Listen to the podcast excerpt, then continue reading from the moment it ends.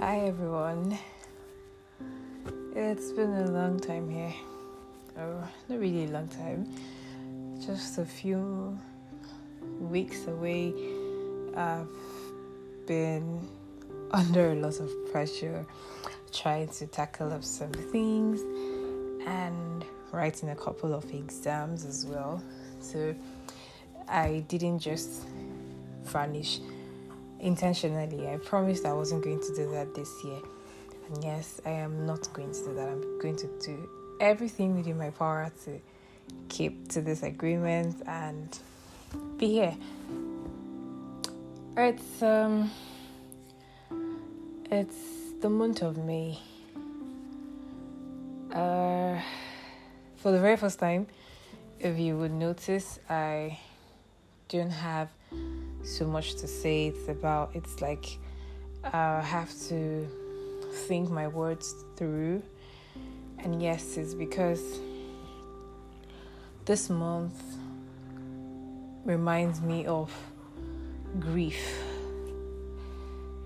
28th of this month makes it a year I lost my best friend, my first love, my everything, and the person of my father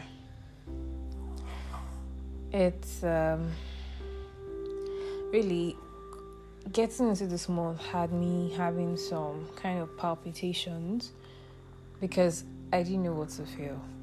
I didn't know if I didn't know really. I didn't know what to feel. Was it going to be like every other month, or was this month always going to remind me of pain? Of that one person I always dreamed of having in my life forever.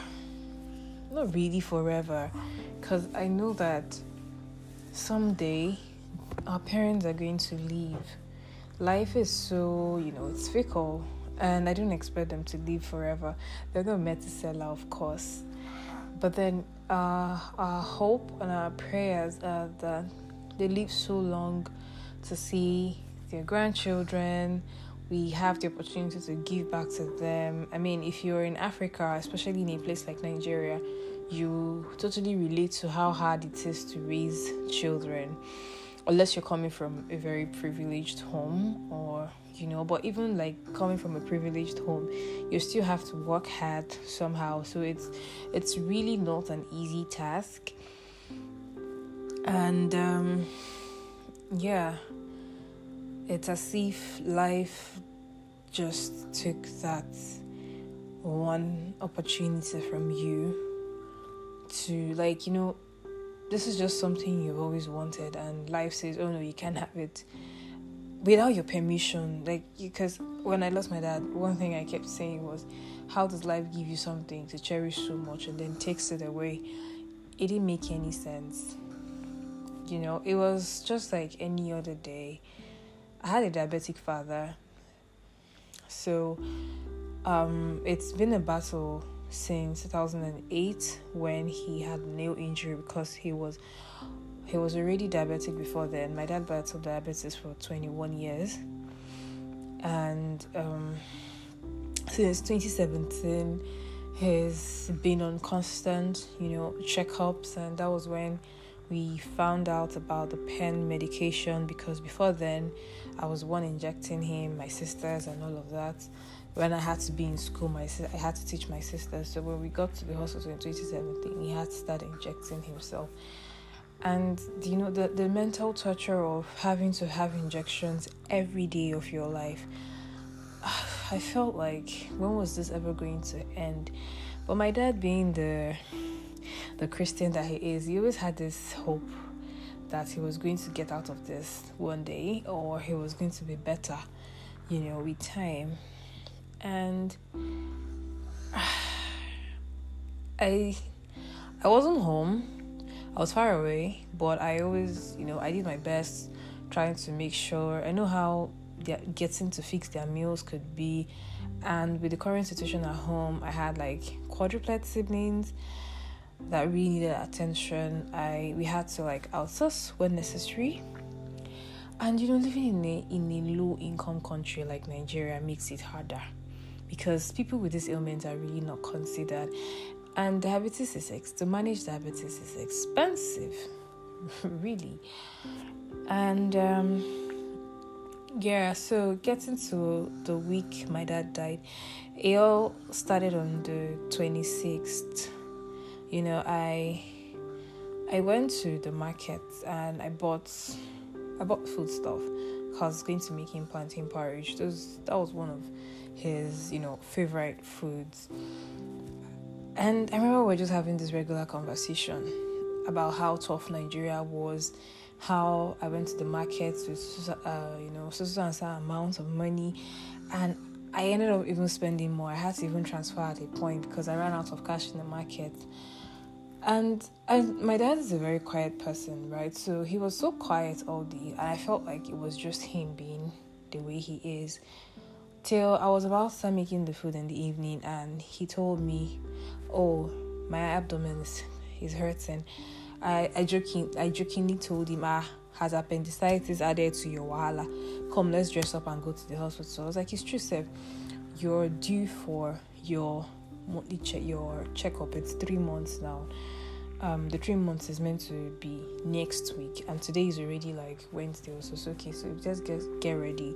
Next week Monday we'll go for your checkup. I didn't know I had just a few hours with him, and he was like, "No, he's not going." And I told him, ah, "It's true, if your drugs should have exhausted because I usually order for his drugs myself." And I said, "Your drugs should either be finishing or it should have been exhaust like exhausted." For a few days. He said, Yes. I said, So why didn't you tell me? My father and I have something in common. We don't like to, bo- to bother people. We'd rather keep things to ourselves and handle it, no matter even when we're dying. I know it's a very bad trait. Yeah, I'm trying to work on it, but the thing is, I think is the fear of someone saying no, or is the fear of um, you know, some people some people want you because they, they did something for you. They feel like they own you. So i don't really give people that level of power over me. I don't know what it is. I don't know if it's pride but i just know that this is a part of me. Uh and it's like that you know now. That's not right now. You should have told me and you know blah blah blah and we talked about it. And that's when he told me that he has vomited.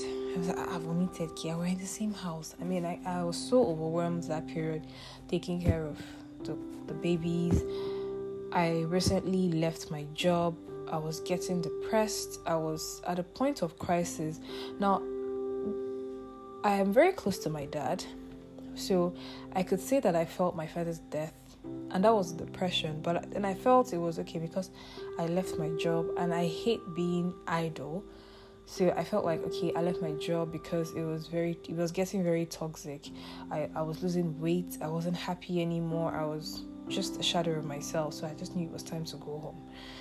But i didn't know it was more than just losing my job. And that day i remember i was cooking and my mom was like your dad is vomiting again. And i came I was like, Daddy, let's go to the hospital. He refused. The next morning, I, I stayed awake all night monitoring him till like 2 a.m. He told me, No, just can't sleep, I'll be fine. And in the morning, being Children's Day, we are all together. My mom had, my mom's a lecturer, so she had to go to school. They had like a presentation or something. And um, I was with, the one with him. I was meant to take the girls to go make their hair because they were going to resume school the following week. But and I was meant to go with my sister. But then when I saw the whole situation, I said no, stay at home with him while I take the girls. I'll control both of them. And I asked him, should I go? He said yes. You know, I gave him his insulin. By then, I've ordered for his drugs. The drugs were on the way. And I left.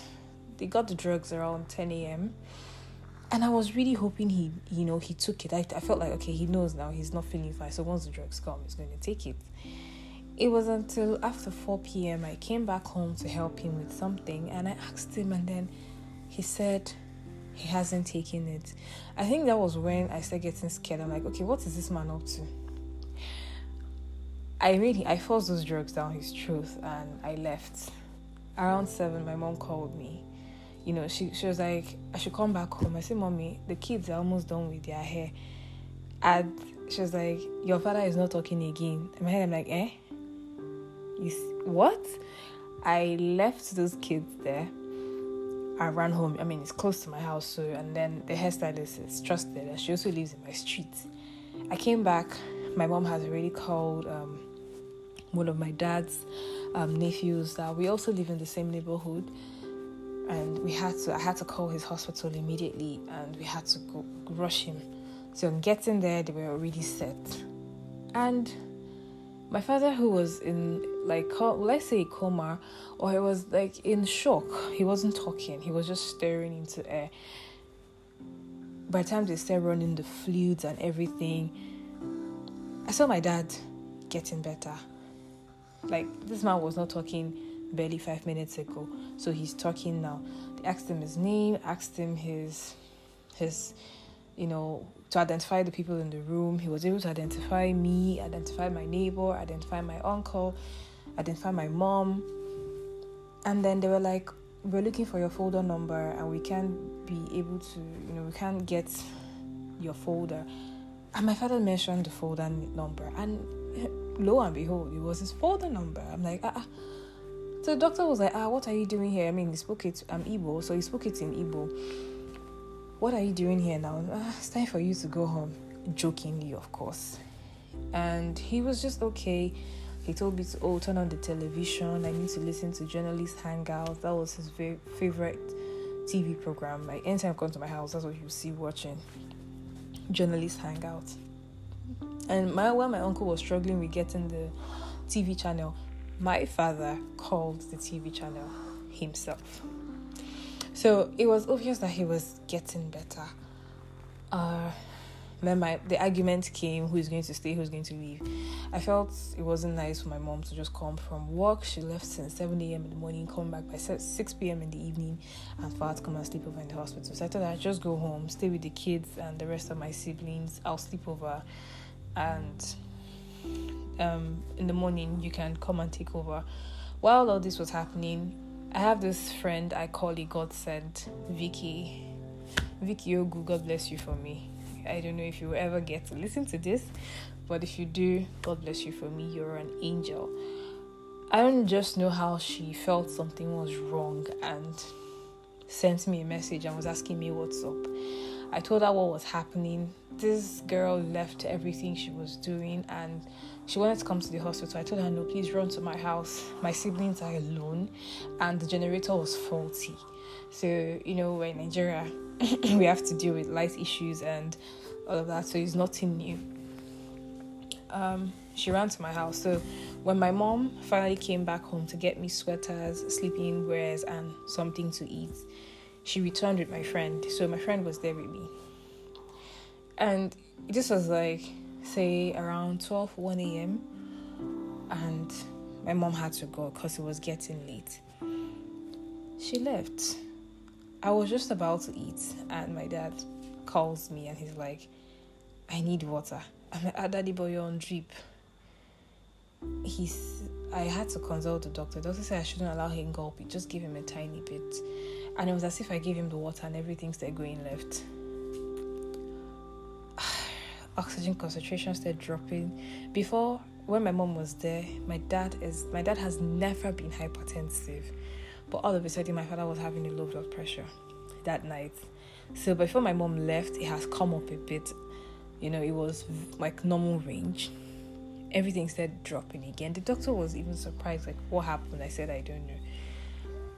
That is, or that was the longest night of my entire lifetime.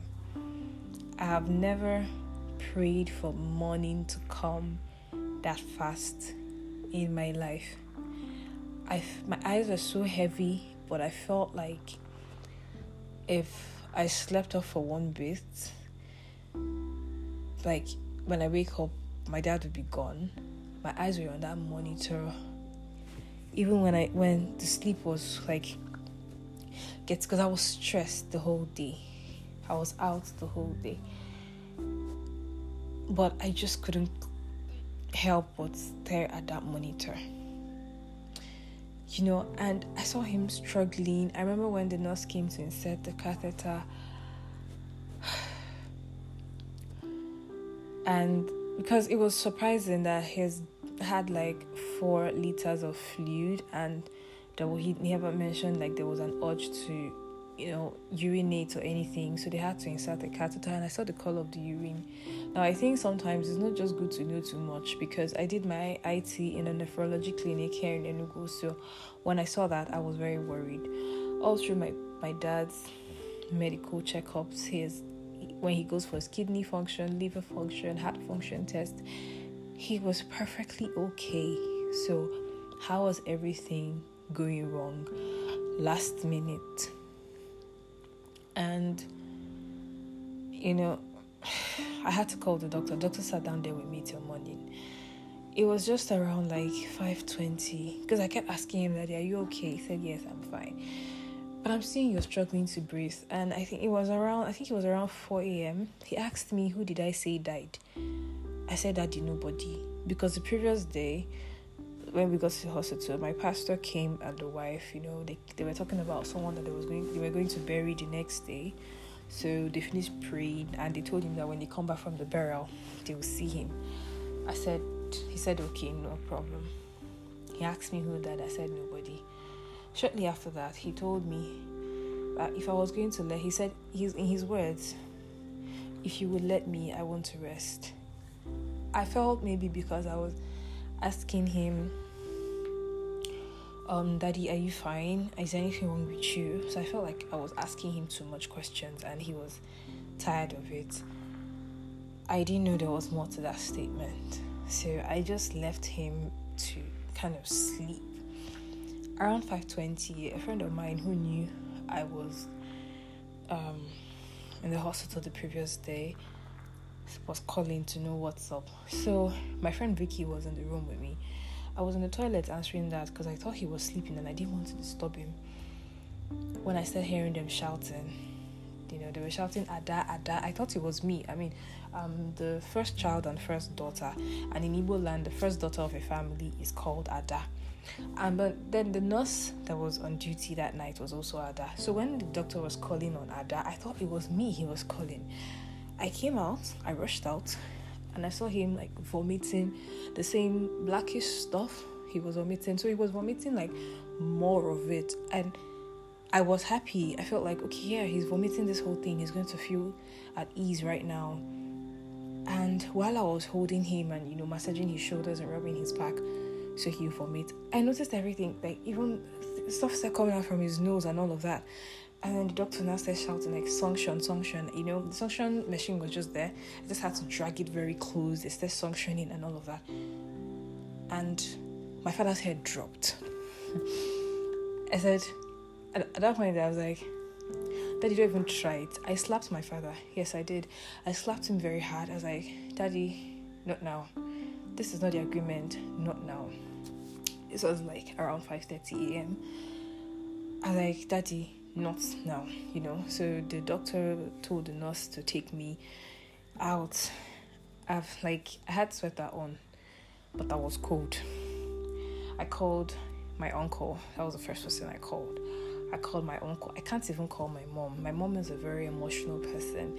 I had to be strong. So I called my mom. I sorry, I called my uncle in Anambra. And I told him, Uncle, start praying I'm losing my dad you know so he was still trying to send me number of a pastor. You know how our how people can be. I mean that was what he could do at that point in time. I like i've never prayed if i knew how to speak in tongues eh, i would speak in tongues that day. And while i was just there i was calling my my venerable and he wasn't picking so i suspected they were having their morning prayers. I didn't want to disturb them and then the the doctor walks up to me and I look him straight in the eye and I'm like, What have you come to tell me? And he's like, I'm sorry, boy, he didn't make it.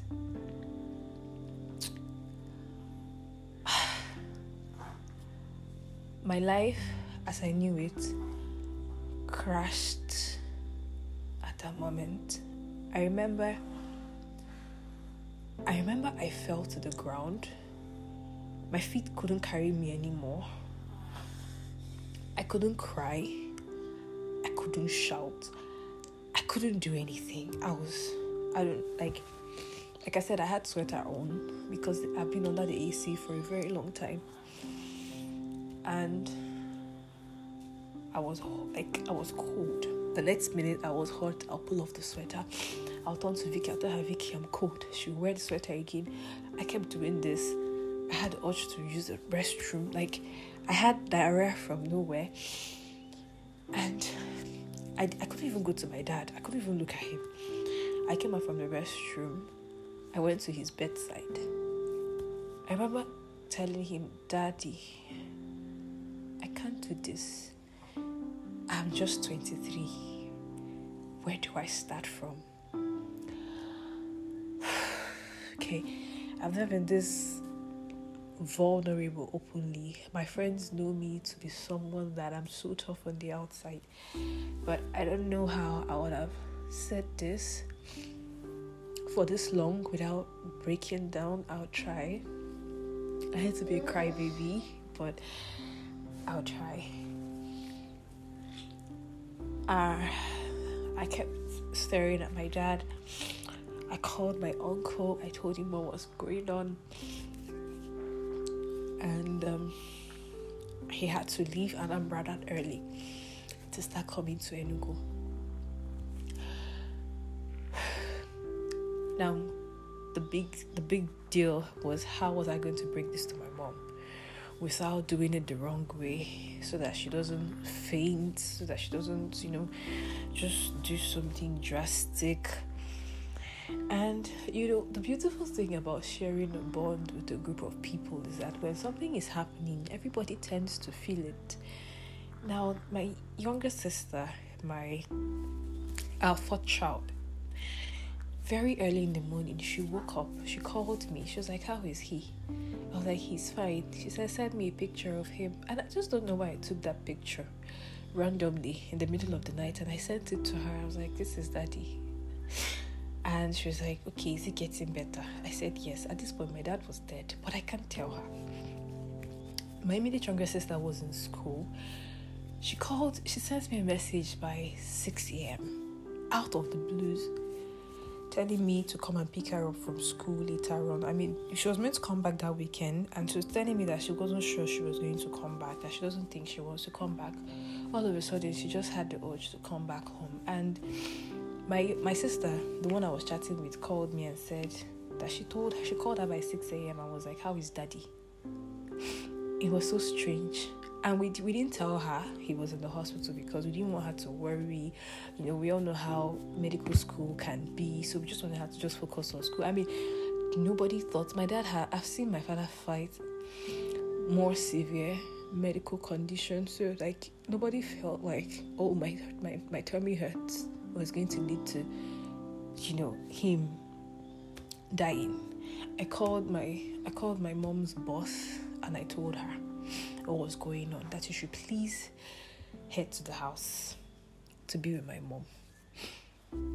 Because we called her the previous day to tell her that my dad was sick. So coming to the house was not going to be strange. I called my venerable I called my uncle and I went to the hospital with the previous night and he came to the hospital. Uh, I called I called my roommate's husband and he came with my roommate and you know her brother-in-law her former roommate. This was like my inner circle kind of. I couldn't cry. I was just there were just tears here and there. That was all. And um I had to go home. And getting back home, my mom saw me. And by then, I mean, her, her boss, my, my reverend's wife, they were all here. Even my neighbor, I've already alerted them. So they were all standing by, waiting for me to go upstairs. And then she asked me the question Where is your father? What are you doing here? Where is your father? I smiled. I told her he's fine. He said he's fine. And who did you leave him with? I mean, she has gotten the message, so she started screaming. You know, um, my sister ran out and started screaming. I had to hold my sister. The kids, the quadruplets, were quite confused. They were just two, so they obviously don't understand what was going on. I took them inside. My neighbors came.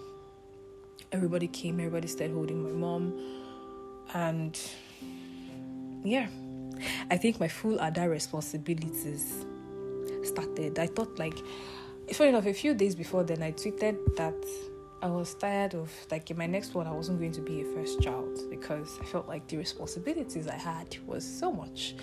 I didn't know that there was just more coming just few days after. They had to take my mom to the hospital to see her husband for the last time. None of my uncles were close, and they had to move his dead body to the to the mortuary. My mom has never been to a mortuary in her life. I have never been to a mortuary in my life too, but I would say that my father's death gave me a different sense of bravery. I've always been a very courageous kid, that I know, but my dad's passing made me more courageous than I thought in my lifetime. So my mom called and said she doesn't have the money to go to the mortuary. I said, okay, come back home. She came back. I went to the mortuary. I went to the hospital. And I think that was when the first reality dawned on me because I came back. My father has been covered in white, tied up like he was a prisoner. I couldn't even see his face anymore. He was in white. I came to shout. Now, I think that's one part I don't understand why Africans do that. It comes from a place of care. I get it, but that is not what someone that is grieving needs at that point in time. I just don't know why people feel like grieving is you shouldn't be allowed to grieve. I saw that sight and I felt I felt like someone poured water all over my head. And that was that was finally when I let out a loud cry.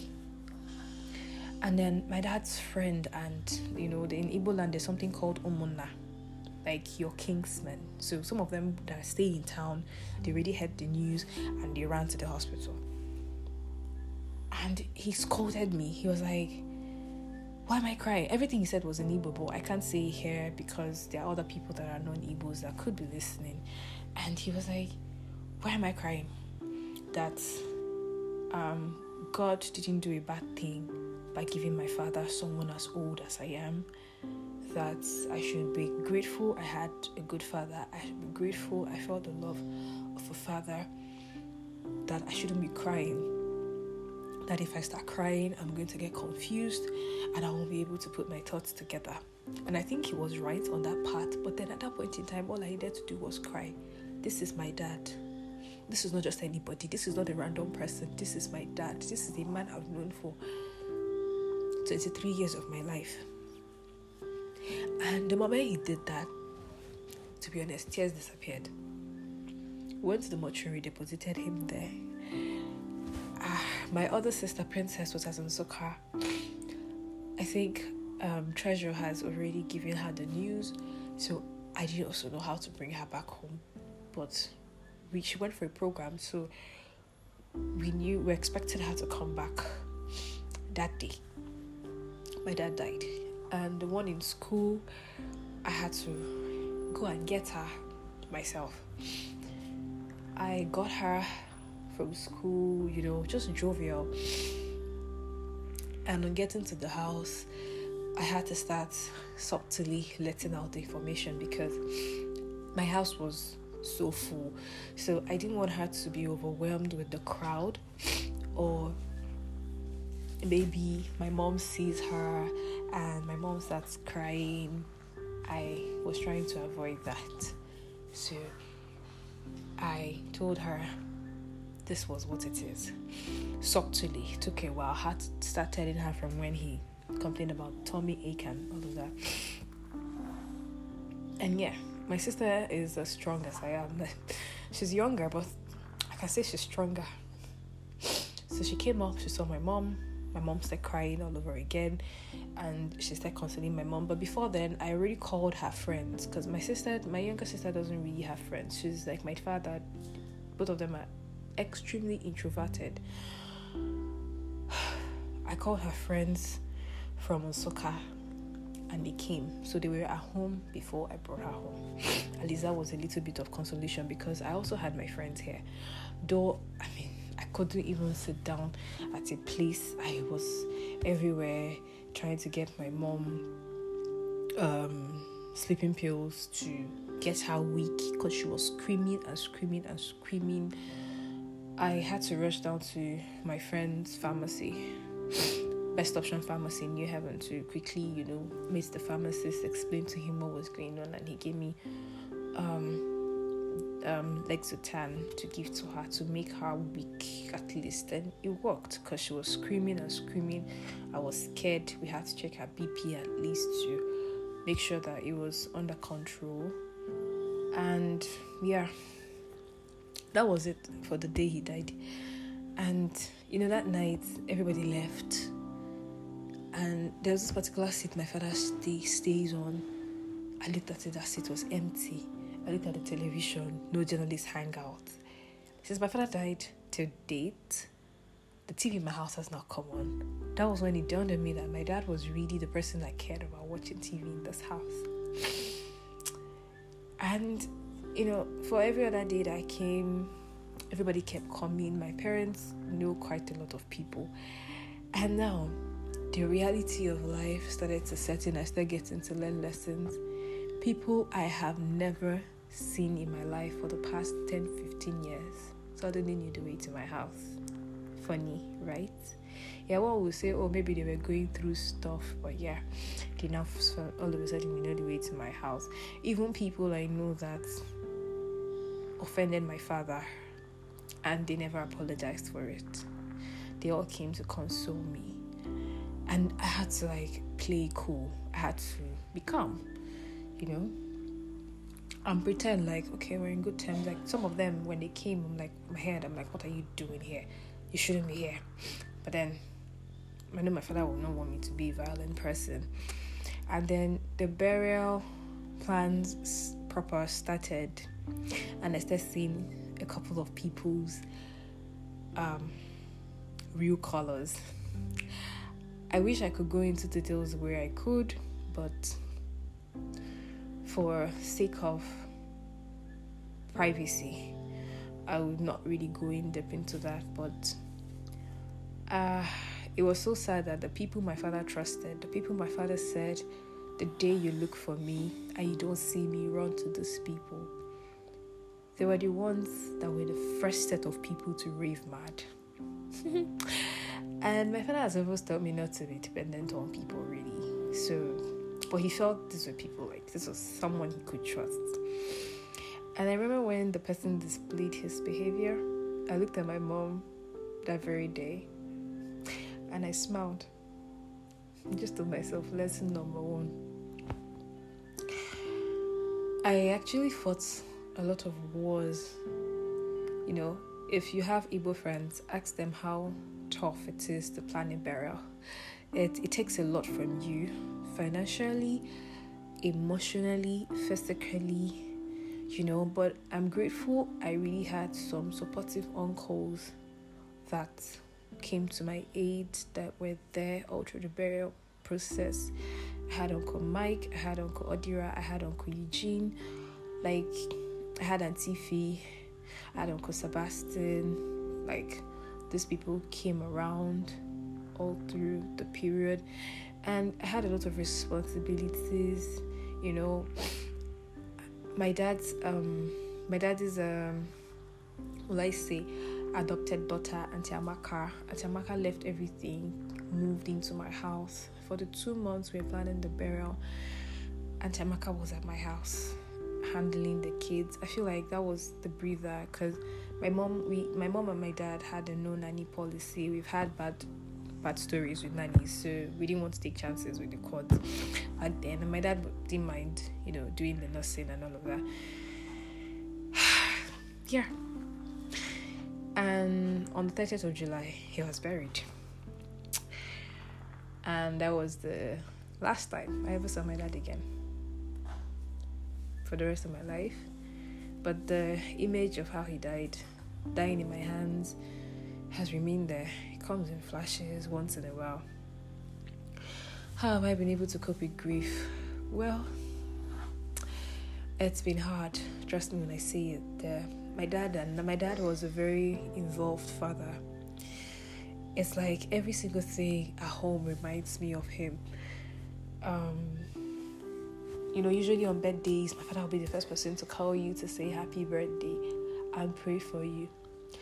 The next month after he was buried was my younger sister's birthday, and you know, nobody had that. In my house, we always we had like we had okay, so we had the birthday train in my house. We have um, August, September, October, November. My father is December. I'm January, and Treasure is March. And then we had there's a long break till August again. So we had a train, and we are like, oh, Daddy has broken the train. 31st December, it was mixed feelings for me, and I lost my dad just a few days to Father's Day. So I didn't know the pain of people that lost parents. I didn't know how they feel on such days until that very day. Everybody was like, Oh, happy Father's Day. Everybody was saying so many things, so many nice things about their father, and my dad was not there.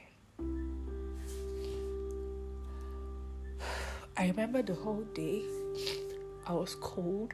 I didn't eat. I didn't want to speak to anybody. And all I wanted to do was cry. But then everybody was like, be strong for your family, be strong for your sisters, be strong for your mom.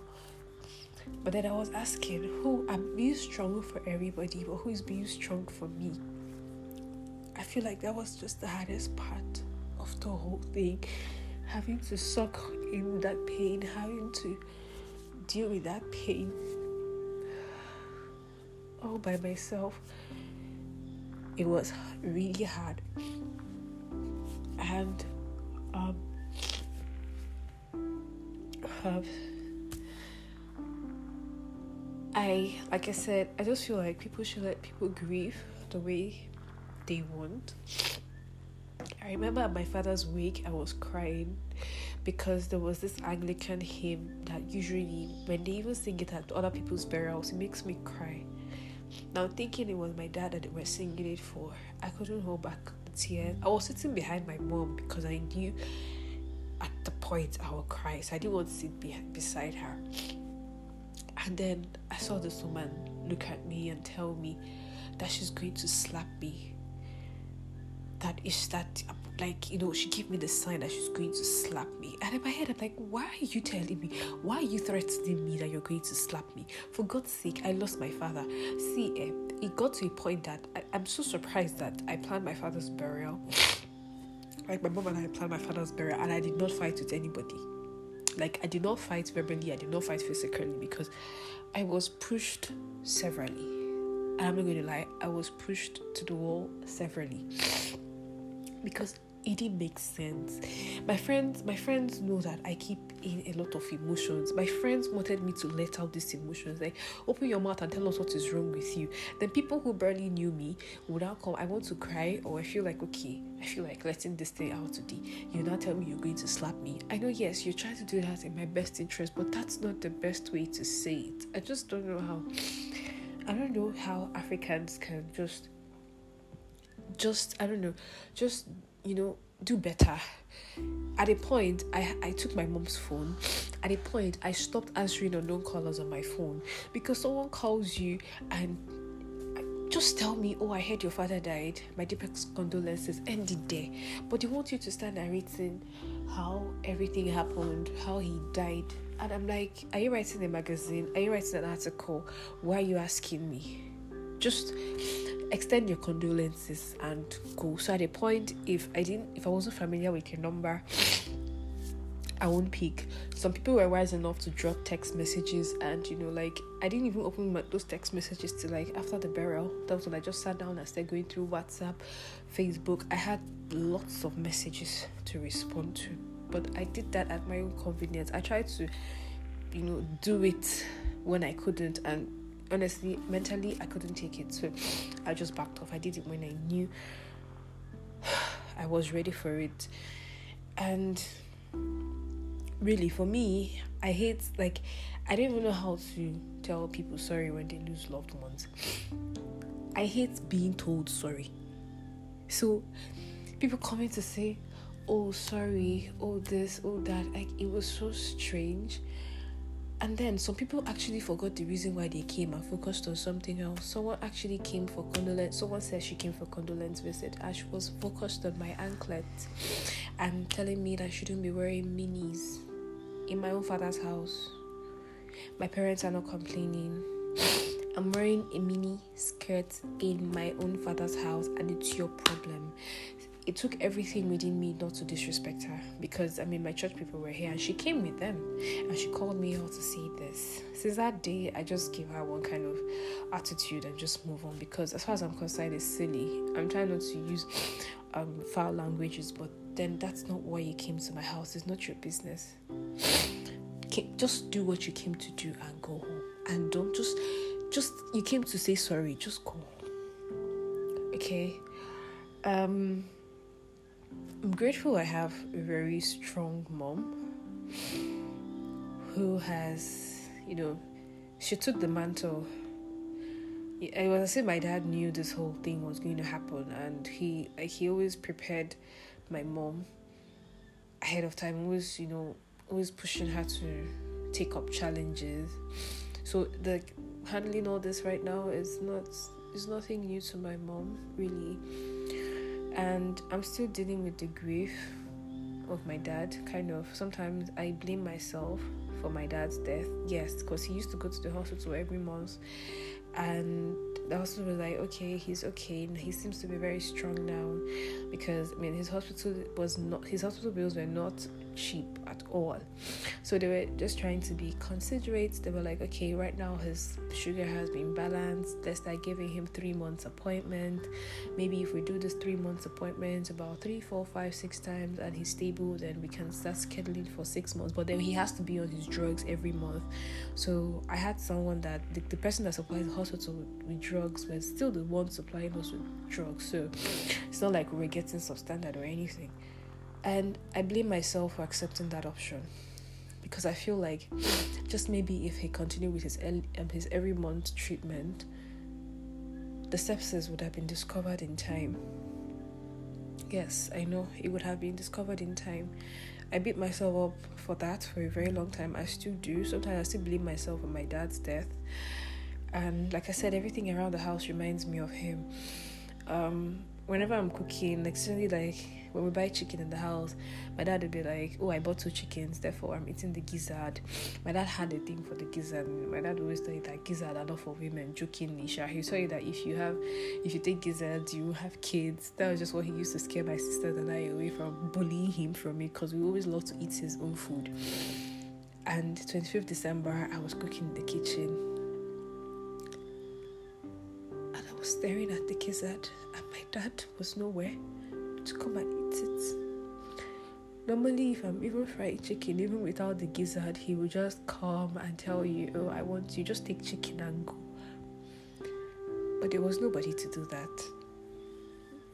My birthday, he wasn't even there to say happy birthday. I've had a few like big achievements of recent, and usually he would have been someone I would share those moments with, and you know, he will hail me and be like, "Oh," he always called me Ademe. He'd be like, "Oh, Ademe," you know, he'll hear me. I'm so proud. And then these were things that were planned. Those were plans that we had together while he was alive. And it's as if everything is working out now, and he's not there to see it it's hard. Like I said, there's no day that passes without me remembering him. It's really hard, and I never could relate to the pain of people that lost their parents until I had to be in that shoe. yeah, but I've always been empathic towards them, so yeah, it wasn't as if I was a wicked person. I had to learn empathy by force through experience. So yeah. Um, in a couple of days it will be one year. And it's so funny how time flies. Because I remember that night seemed like 10 years in my eyes. Because we're hoping by morning his doctor will come and she will know what to do. But he didn't even survive till morning. And um, yeah, uh, like I said, I, a new level of strength was unlocked I've taken up the mantle as the assistant head of the family. My mom is now the head of the family, and I become the assistant. It's made me more. I've always been responsible. I have to give myself that credit. I've always been responsible, but um, yeah, this came with a higher responsibility. I must say, I've, I've been able to face new challenges and take it up courageously and I'm really grateful for the people that I have around me. I'm grateful for my friends.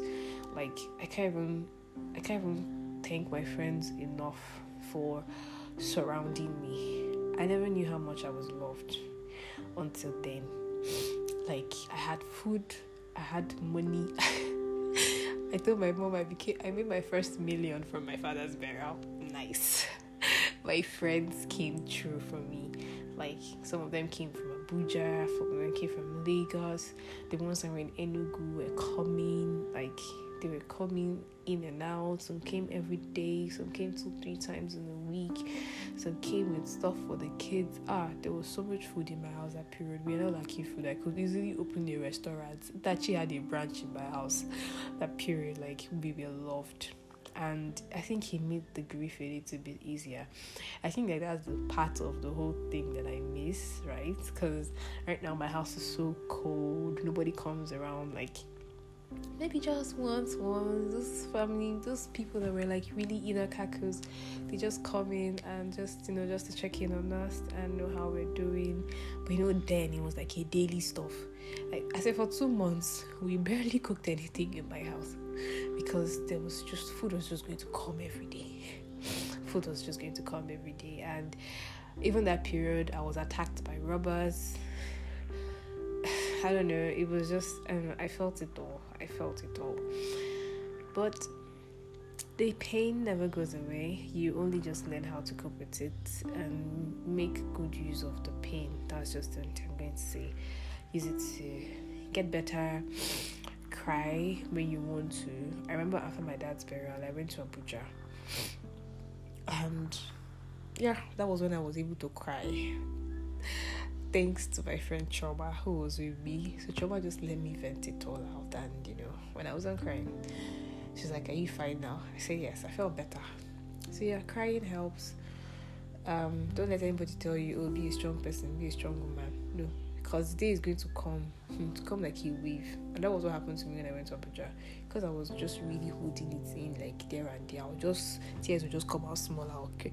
When i got to abuja i felt it all like it came like a wave. That day it was as if if i did not cry that day my chest would explode.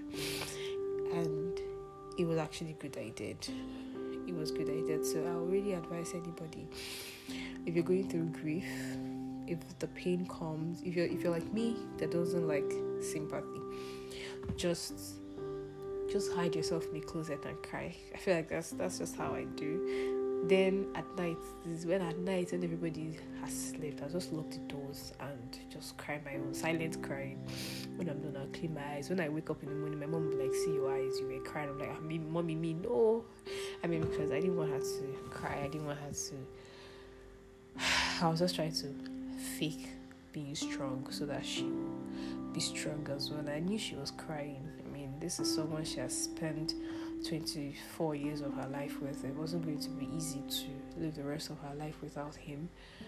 But I hope my daddy is resting. I'll be very selfish to want him to be here after all the pain and you know multiple injections, everyday drugs, limited feeding, all because of the ailment. I, I felt like you know when I was feeling so angry, I was like, God, you should have been another person, but not my dad. Yes, I was that selfish. I'm not going to lie.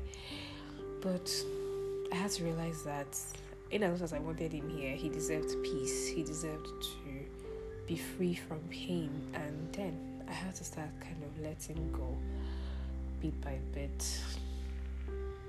It doesn't go away. You just find a way to stay cope around the pain. So Um, I hope this maybe helps someone. I've never really come out to talk about how my dad died or how the whole burial thing went through. I mean, if I went into details, this would be longer than an hour, but I don't want it to be that long. I just want to share into my own grief story and hope it helps someone out there. And I just want to tell you that just do what you think is best for you at that point in time. If you want to cry, cry. Music helps. Music was like my best friend then. I know my friends, my friends Esther and Cole would send me um like Bible passages, send me stuff, just things that were kind of encouraging, just to uplift me and make me just feel better, you. And like I said, it helps having people. Don't don't be an island. If you have a few people that you really trust, please just find solace in their arms, and you will get over it that's all I can say. Yeah, and I think at this point I'm done talking. this has really taken so much out of me. But yeah, thank you for listening. And um, this is going to run for a couple of other days. There are other people that will also come to share with us what was the grief that got the better part of them and how they've been able to cope with it. What were the lessons life taught them? Yeah. So, number one lesson I learned don't trust anybody, don't look up to anybody, don't have expectations from people because you might be disappointed. Yeah. Number two, I learned to value my family and my friends more to be more intentional than I am or than I was because at any moment they could be gone. I make use of every moment. I enjoy every moment in my life the good, the bad, the ugly. I learn the lessons and I move on. I learned to smile more. If you know me, you know I smile a lot. I smile more. I own my emotions more. If it's time to cry, I'll cry. Yeah, even if it means hiding in the closet to cry, but I will still cry. Yeah. Then I learned that you really cannot do this life thing without God. No matter how much you try, if you try, it's just going to get you very tired. You just be very exhausted trying. So I'm not going to say I'm very consistent. I'm still trying to build up my faith because trust me, I lost it when I lost my dad. But I'm very sure that we'll get there. We'll really, really get there. And yeah, I think these five lessons, uh, they will have driven me this past almost a year. So, on that note, I want to say, rest in peace, Daddy. I love you so much. We love you. This house feels so different without you. We miss having you smile. We miss having you laugh out so loud until you begin to cough. But I hope you listen to this. I hope it makes you smile. And I hope we make you proud. You see us and smile. And yeah, we always feel your presence. So, you know, you're somehow still with us. Uh, my consolation is, again, the guardian angel.